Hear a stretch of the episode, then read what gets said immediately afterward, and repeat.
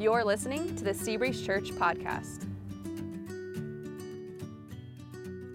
It's, um, it's good to be back with all of you today. Um, last couple of Sundays, uh, a team uh, of us from Seabreeze, as well as three other churches in the area, were in Dubai putting on a conference for workers in that part of the world. God really blessed the time. And I want to thank you for your, your prayers for us uh, during that time. The second night that we were uh, in Dubai as a team, we got a chance to get on the metro, the, the mass transit system there, and do some sightseeing. We went to the Mall of the Emirates. And after uh, a few hours, I was really starting to feel the effect, effects of jet lag. Um, I needed to speak to the conference the next morning. And so my wife and I decided to return to our hotel. And uh, this meant that we went out on the streets of Dubai by ourselves. And we were given precise instruction by our team leader. But once we got to the metro station, I couldn't tell which platform to take. Now, thankfully, there were only two options at this particular metro station, or it would have been really tough. Uh, I was in Manhattan as a teenager, and I got on the wrong subway and ended up in Queens. So I wanted to get the right platform. But we both tried to remember the instruction, but we had different memories. So then we tried to ask for help, and we couldn't get a response. So I thought, well, 50 50. So I made a guess that turned out to be right, and I was grateful. So when it comes to the streets of Dubai, I was lucky that night, not smart. Now, in this message series, we're talking about the important, the most important kind of street smart. That is the ability to navigate life itself. Street smart is often used in contrast to book smart. Street smart is not a class you can take in college and pass. It's something that can only be learned on the streets of real life. You, you have to learn it by doing it, by experience. Now, you might think that the Bible is about becoming book smart because, well, it's a book. But while it is a book, it is a book about real life. Now, in fairness, not every book in the Bible has an immediate practical application, but the vast majority of verses in the Bible do. And James, the book that we're looking at in this series, is arguably the most practical book of the 66 books in the Bible. That's why James is our guide for this series on being street smart. But while James is very practical, it is still a book. It's still only words. Reading these words will only make you book smart. The real challenge, of course, of being street smart is turning the knowledge, the information, as good as it is, into action. That's the focus of the part of James that I'm going to look at this morning with you. It's James chapter 1, verses 19 through 25. And in these verses, James addresses a really important question that is, how can we become who we should be? How do we become who we should be? It starts out in this passage with James explaining how we should be in a particular area of life, how we should be, how you should be, and how I should be. Here's what he says in verses 19 through 20 of James chapter 1. He says, My dear brothers and sisters, take note of this. Everyone should be what? Quick to listen, slow to speak, and slow to become angry. Because human anger does not produce the righteousness that God desires. Quick to listen, slow to speak, slow to become angry. This is not just a three part list in no particular order. Listening, speaking, and anger are linked, they are connected to each other and have an effect on each other. In fact, they line up kind of like dominoes. One leads to the next. Now, the order that they're placed in, in this verse in the Bible, is the order that a street smart person, a wise person, would put them in. They are, first of all, quick to listen. They lead with listening. They listen first before they allow their emotions to take over. They listen first before they make a decision. And then the second domino, the second thing they do is they are then slow to speak. That's the second domino. And it follows naturally from the first because if you're quick to listen, you will automatically be slow to speak. In fact, when you do speak, if you're really listening, your words will probably be words of clarification, trying to make sure you understand what the person is saying, that you've listened correctly. And then, domino number three is then, only after you've listened, and only after you've been really slow to speak, then maybe you will become angry. You will be slow to anger. It's the third domino. You'll be slow to anger because it just takes time to do the first one and the second one. And so automatically you're going to be slow to anger. Now, when it comes to being street smart, you can't get any more brilliant and practical than this list. I mean, this verse alone, if done, would end most marriage conflicts. I can't think of a single argument with my wife that could not have been avoided if I had been quick to listen and slow to speak. I mean, the divorce rate in our nation would plummet if this was done in mass. Can you imagine how much more productive business would be if people did this, if they actually listened to each other first and were slow to spout off their big ideas and slow to get angry? Can you imagine how much more civil our culture would be if we were quick to listen and slow to speak and slow to become angry? But as this verse says, this is how we should be. The implication is this is not that common. This is not how we tend to be. We tend to be the opposite of this. What we actually do is we reverse the order of these three. Instead of being quick to listen, we usually are quick to what? Become angry. We tend to lead with our emotions. It's usually our first domino. So when you lead with your emotion, when you lead with anger, you react to anger, what's next? You're not going to be slow to speak, you will be quick to speak. You see, when you reverse the order of these three, you change the quick and slow words in front of each of them. we're supposed to be slow to speak, but in, if we're quick to anger, we will be quick to speak. In other words, in anger, we'll spout off, we'll vent, we'll say stuff that will only make it worse. And then, of course, the last domino is listening. Since it's at the end of the line, you will be not quick to listen, like it is if it's the front of the line, you'll be slow to listen because it's at the end. If you ever get around to listening at all, you'll jump to conclusions before you really understand, before you really listen, because you're leading with your emotions, you're leading with anger. Now, street smart is how you would describe the order in this verse as it is. When you reverse the order, that's street dumb. I mean, that just leads to a, a, a really tough life. So the question is why hasn't these two verses changed our world? I mean, this is brilliant. This would change so much if we would just do this. Well, in fairness, partly a lot of people don't know these verses. So that's maybe why they haven't changed the world. And secondarily, a lot of people, even if they knew these verses, would decide that they didn't want to do them. But I don't think that's the case for the majority in this room. I think you know about this. You may not have remembered this exact verse and couldn't quote it from memory, but I think most people in this room know that leading with anger is, well, that's really dumb. It just makes a mess of things. And I'm guessing that a good number of you, as I was talking about this verse, you were thinking maybe for the 400th time, you know what? I really got to do a better job in this listening area. You'd already made this decision, but you're, you're saying, you know what? I, I really got to work on listening. So let me ask you, repeat attempters at this, the big question How have you done? Are you who you should be? Well, if you're like me, you've discovered that it's really hard to listen when you're angry. And if you're like me, anger just keeps beating me to the punch. Even though I know this, even though I work on this, all of a sudden I'm just caught up in my emotions and I've already made, said some things I shouldn't have said, and then I realized, oh, I should be listening, but I already didn't.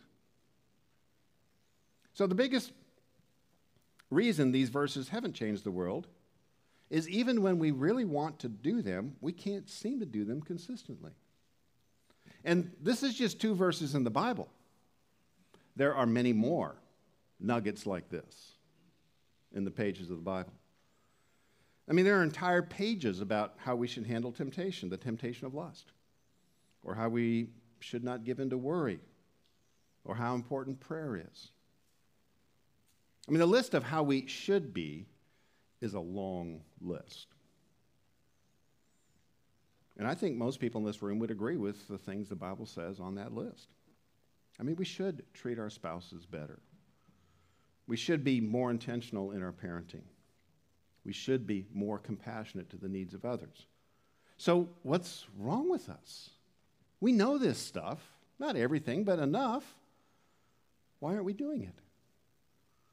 And I'm talking, I think, to those who take the Bible seriously and really want to do this. They really do want to become street smart and turn these words into reality.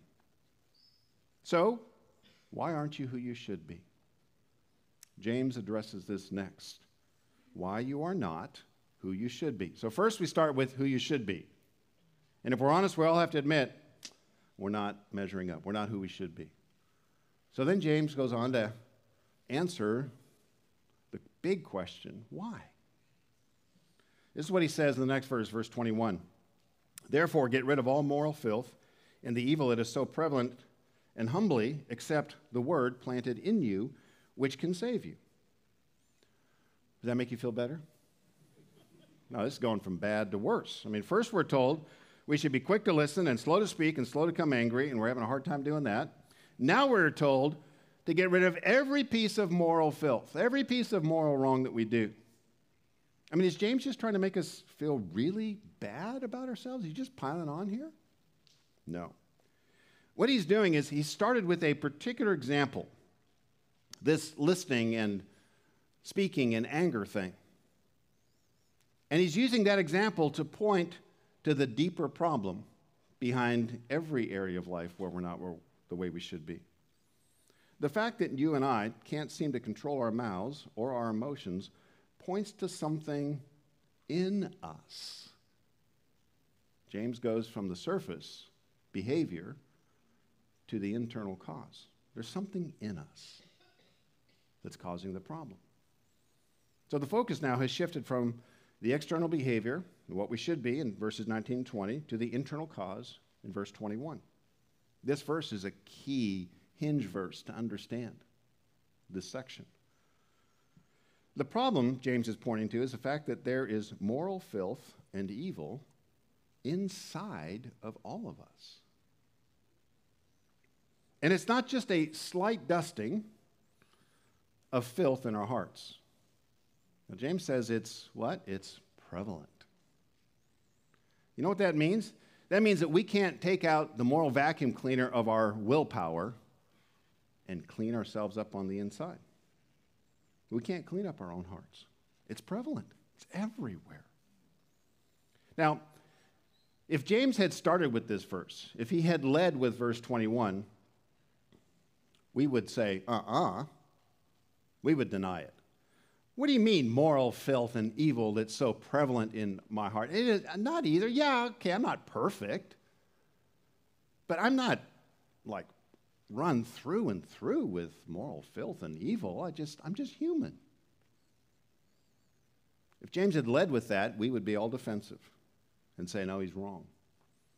But you see, by starting with an example of a particular moral wrong that we all have to admit and that none of us seem to be able to get rid of, the case that James is making here is made. Oh, there's, so moral filth is not prevalent in you, then, then why can't you do this one thing? Why can't you get rid of this problem? I mean, you can't even, and I can't even get rid of this one moral failure. It points to a problem that's deeper. See, we look around at each other and say, well, everybody does that. And we excuse and we, we elevate our moral performance higher than it really is. So, what hope do we have then? I mean, like I said, things are going from bad to worse. Well, at the end of this verse, James points to the only solution. It's not willpower. Our only hope is that we humbly accept the word, James says, planted in you, which can save you. Now we're going to spend the rest of our time on the third idea how you can become who you should be. So, this is how we should be. This is why we are not who we should be. Now, James says, this is how we can become who we should be. We can't get rid of the moral filth, filth all by ourselves. It has to be replaced. How? By planting the one thing that can compete with the evil in our hearts. Evil is so prevalent in our hearts that it can't be removed. It's got to be outgrown. It's got to be replaced. Like a tree. James is saying, you know, it's planted in a forest. And as a young sapling, it must fight for the nutrients of the soil and the rays of the sun with all of the other plants of the forest, all the other competing desires. But eventually, if it's nourished and it fights for the sun, eventually that tree will grow tra- tall and strong, and all the other plants will fade under the canopy of its branches. That's the image James is painting here. So, what is it that has the power to start as a seed in our hearts and eventually grow strong enough to push back the evil and the wrong that has so dominated us and is so prevalent. It is the Word of God, James says. What does that mean? First of all, you have to understand words are the instruments of initiation. That's what a word is, or words are. For example, when we speak, when we say words, we are extending ourselves outside of our own head. We are initiating. So you can be here today and not say a single word. And you've been around people, but you've not really gotten outside of yourself. But if you have a conversation, even if you just walk up to someone and say hi, you are extending at least the invitation of a brief moment of relationship. You are extending yourself. Words are needed for us to do anything outside of ourselves. Whether it's a simple conversation, a simple relationship, or whether it's something as complex as the kids' building that we're building there. I mean, you look at a kids' building like that, that is a lot of words. There were a lot of words years ago that started that process. And I was looking over some of the, the plans. I mean, there's so many words on the pages that they're using to build that thing. That's an example of what words can do. It can create something outside of yourself. Without words, we would stay locked inside of our own heads and nothing would happen. In a similar way, the Word of God is the extension of God toward us. If God never spoke, we would never have the chance to know him and who he was. But God extended himself, he spoke. And the words of God, like our words, come in various forms. As it pertains to us, it all began when God spoke, and creation, including us, came to be. The first words were creation words. And it continued, this speaking. It continued when God spoke words to the prophets in the Old Testament that revealed more and more about who He was, who we are, and how we might relate to Him. I mean, God spoke the words of the Bible because He was extending Himself towards us and offering us a relationship. There's creation words and then there's relationship words. But the evil that is prevalent in the human heart means that all of us, in various ways, have rejected God's words to some extent, and therefore his offer of relationship. So then God's words took on a different form. He took on a body. And he became the Word of God in flesh, we are told. That is Jesus Christ. In the New Testament book of John, the beginning in verse 14, John 1 14 says, The Word, God, God's Word, became flesh and made his dwelling among us. This is speaking of Jesus Christ. Jesus showed us how to live God's words in real life. That's why he was the Word of God among us. And he paid the price of forgiveness that was needed for us to reconcile to God, to have peace with God, even though we've broken the relationship. These are forgiveness words. Jesus was God's forgiveness words. Now, the words between my wife and I fall into these same three categories. I mean, there were the creation words that marked the beginning of our relationship. You know, the first date, would you go out with me words, and then eventually the will you marry me words. And then there are the relationship words that make up the bulk of our relationship. It's how we, we come to understand each other and adjust to each other and share life together. And then there are the forgiveness words that keep our relationship from breaking. So, how do you plant God's word inside of you, in your life? Well, because our relationship with God is broken, we have to start with the forgiveness words. The seed of God's word is planted in an individual human heart when we accept the forgiveness word of God, Jesus Christ. We ask Him to be planted in our lives. We accept the forgiveness He's offered and we decide to follow Him. It has to be planted in humility, it says. Why? It takes humility to accept Jesus because the offer of forgiveness only makes sense if we are willing to admit the condition of our heart. If we're busy saying, nah, we're fine, we're okay, then the forgiveness words make no sense. I mean, if you're having a conflict with someone and they don't think they did anything wrong and you say, I forgive you, are they going to accept that? No. Because it implies you think they're wrong. So we have to humbly come to the point where we realize the only thing that can save us in this life is the forgiveness words of God in Jesus Christ.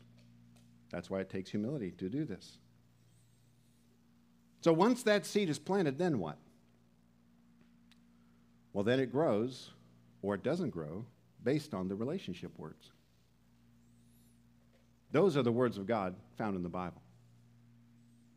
The seed grows and begins to change us, save us over time, or it doesn't grow and it doesn't change us based on whether or not we learn these relationship words and apply them, actually do them, or not.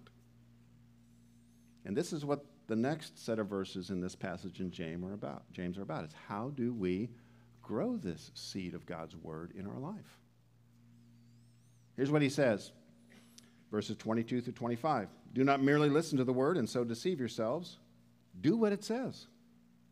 Anyone who listens to the word but doesn't, does not do what it says is like someone who looks at his mirror in the face and after looking at himself goes away and immediately forgets what he looks like. But whoever looks intently into the perfect law that gives freedom and continues in it, not forgetting what they have heard but doing it, they will be blessed in what they do. James is using the analogy of what we do every day when we look in a mirror. And he's saying we are to treat God's words like a mirror. I mean, we don't wake up in the morning, stumble into the bathroom, and look at the mirror and say, That's fascinating. That's amazing. I didn't know a pillow could make that mark on a cheek. I, I didn't know that my hair could be twisted and contorted that way. How did that happen? That's, that's amazing. And then we walk out the front door and having done nothing. No, no, that's not what the mirror is about. The purpose of the mirror is not for entertainment or for insight. Wow, I look terrible. But to do something about it. It's for change. It's the same with God's word, James is saying. God gave us the words of the Bible, the relationship words of the Bible, so that we could take action. We might adjust to his ways. And just like with a mirror, James goes on to point out that there are three parts that are required if you're going to actually act on what you see. If the seed of God's word that's been planted in you because you've accepted Jesus Christ, if it's actually going to change you or not, there's three things you have to do. The first is you have to do what it says specifically. You have to do what the Bible says specifically. The, the two words James says is you have to look intently. You can't just read the Bible generally. You've got to read it specifically. Like, how do I do this in my life? It has to get specific. I mean, when you stood in front of the mirror this morning and surveyed the damage from the previous, previous night's sleep, how did you go about fixing that damage? Generally or specifically? Specifically. I mean, for me, I was getting ready to walk out this morning and I had a hair going straight up. So I didn't just put on a ball cap because I'm speaking. You maybe did, but I didn't. So I had to get some product and tackle that wild hair specifically. In fact, here's a picture of our bathroom. How many of you know what that is on the counter to the left? Everyone that's married knows what that is, right? It is a magnifying mirror. So that what? You can see the damage more in specifically. see? More intently. Why? Because the work that needs to be done is specific. It's not general. Now, even if you don't use a magnifying mirror, and a lot of guys don't use a magnifying mirror, I mean, the older we get, we sometimes do. But even if you don't use one, you are doing specific things to your hair, to your face. The same principle applies to God's Word. It calls for specific action, not general intentions. So if you read the Bible in the morning, which I recommend you do that for the same reason you look at a mirror in the morning, what you do in the morning tends to flavor the day. So if you read the Bible in the morning and decide, you know what, I need to be a nicer person today, and you don't get any more specific than that, what you've just done is you just put on a ball cap and run out the front door. Nothing has been fixed. It's just been covered up with good intentions. I recommend that not only do you take time to read the Bible, but then you work to try every single day to take one step of action, just one at least, one specific thing out of the Bible that you can do today. Now, this takes time. It doesn't take a lot of time, but it takes time. I mean, you can walk by a window or a mirror and notice that something needs to be fixed, but you can't do much while you're moving. You need to slow down in order to act on what you've just seen. This is why the daily time with God is so important. It's, it's a intentional 15 or 30 minutes, however long, where you just sit down and you're slow enough to listen to God's word and take some steps. We need to slow down long enough to look into the mirror of God's word so that we can see our reflection in it. Most people read the Bible way too fast, in my opinion. Either they're moving too fast on the inside. You know, some, sometimes people just listen to it on the way to work. It's like, yeah, that's okay, but it's like putting your makeup on the way to work. Mm. It's okay. So if you're moving too fast on the inside, you won't see anything but a blurry image of yourself. And God might want to say something real specific to you, but you're moving on the inside too fast.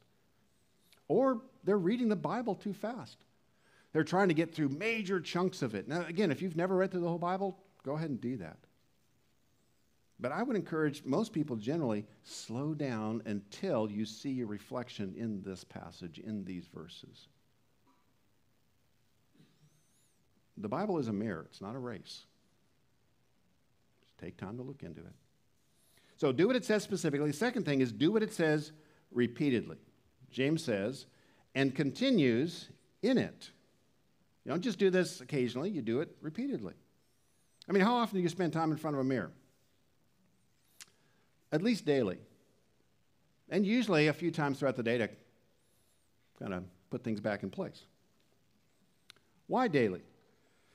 All it takes is one night's sleep to mess up how amazing you look. I mean, hair does not stay in place, and neither do we. I mean, let's just say you're trying to apply the verses that I just read about quick to listen, slow to speak, and slow to become angry. You're trying to apply these. You just read these, you're trying to apply these. So, one of your applications is you decide that you're going to try to ask at least one clarifying question when you're in an important conversation before you say anything. That would be a great application. That's a, a way to slow yourself down. Just before I respond, I'm going to ask one clarifying question, and that's your application. That's a great application. And let's say you do that three times. Are you now an amazing listener? No. Why? You only did it three times. But you've been a horrible listener for years. Three times isn't going to turn things around drastically. So we have to be patient with ourselves. God is so patient with us. He's not saying, ah, I can't believe you forgot to listen again. He's like, Of course you forgot to listen again. It's the way you've always been. Keep working at it. You see, this is like gardening. My wife often goes out every morning to look at the stuff that we've planted. And kind of a running joke is did it change much? It's like, daily, not much. But over weeks, over months, yeah. It takes time for God to grow change in us. So keep at it. Every day you pick up the mirror of God's Word, He will show you the next step to take. And if you do that consistently, you'll look back and you'll see some change. Lastly, do what it says in the moment. The way James says this is not forgetting what they have heard. So again, let's just say you've spent time in front of the mirror of God's word reading that James 1:19 verse about being slow to become angry and you've thought, boy, that's, that's me. I've really got to work on that. And you come up with a specific action plan. You think of maybe someone that you might get angry at, and you're going to work on that today. And then you head to work, someone cuts you off in traffic, and because you read that verse, you don't get angry, right? Wrong. You get angry. If you're like most people, your day has now taken off. You're thinking about all the stuff you got to do today and you have long forgotten that verse that you read an hour ago. That's normal. So, when do you need the words of the Bible most? When you're sitting in peace and calm at home in the early morning and you're reading it, is that when you need it most? No. When you really need it is in the middle of your day. That's why it's so helpful to memorize verses in the Bible. I mean, you might still forget it in the moment. Anger might still take over, but if you've memorized some verses on anger, I promise you, you will remember in the moment more often than if you just read and never memorize. Again, it takes time. The Bible is not a magic pill, it's a seed. It just takes time. You know, I memorized a new word last week. It's not in the Bible, but it's a new word. The word is Mashreq. Those of us that were on the trip, they know that word. That is the name of the subway stop in front of our hotel. After that evening, I was like, okay, I got to remember this, Mashreq. So I started with mushroom. Mushroom. Sounds like mushroom. Mashreq. And I remembered it. I memorized it because I needed it to navigate the streets of Dubai. I didn't want to keep guessing. I wanted to return here. It's the same when it comes to real life. If you want to be street smart in real life, I recommend you start memorizing verses. And I recommend, kind of like what I memorized in Dubai, you start with verses that you need for the particular street that you're on. I didn't memorize the entire subway system. I didn't memorize a subway stop five stops beyond Mashreq that we never got to. I memorized the one I needed. So start with a verse that you really need. I mean, ask someone, hey, you got a great verse I could memorize and see if it fits with your situation. Or as you're reading through the Bible, you'll come across some verses that'll be, God will speak to you and be like, oh, I've got to memorize that one. Write it down. Work through that list. You know, by the end of the week in Dubai, I knew the red line. That was the subway line that we were on. Now, I wouldn't call myself Dubai street smart. No, if you get me far away from the subways, I'm in trouble. That takes time. And it's the same with the Word of God planted in you that can save you. It takes time. As I said, God's Word is, a, is like a plant, it's not like a magic pill. So allow the Word to be planted in you and then grow it every day. Let's pray. Father, we are so grateful that you did not remain silent. You did not leave us to guess and bump around in the dark of life to try to figure out how to reduce the pain and how to build something that brings joy. That you told us who you are, you told us who we are, and you told us how to navigate the streets of life. And we are so grateful for the Word of God. I pray that you would help us to, to be humble. Humility is not natural to any of us. And we live in a, a time where arrogance is rampant.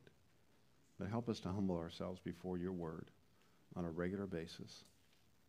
And I pray that you'd speak to us. I pray that those in this room who decide to do this, God, I pray this week that you would speak to them. You would help them to get really specific about one action they can take. You would help them to remember that, and you would help them to continually do that, and you would grow them. We thank you again. We pray this now in the name of Jesus Christ. Amen. Thanks for listening to the Seabreeze Church podcast. For more information about our church, you can visit our website, seabreezechurch.com. Thanks again for listening in, and we hope you'll join us next week for the Seabreeze Church podcast.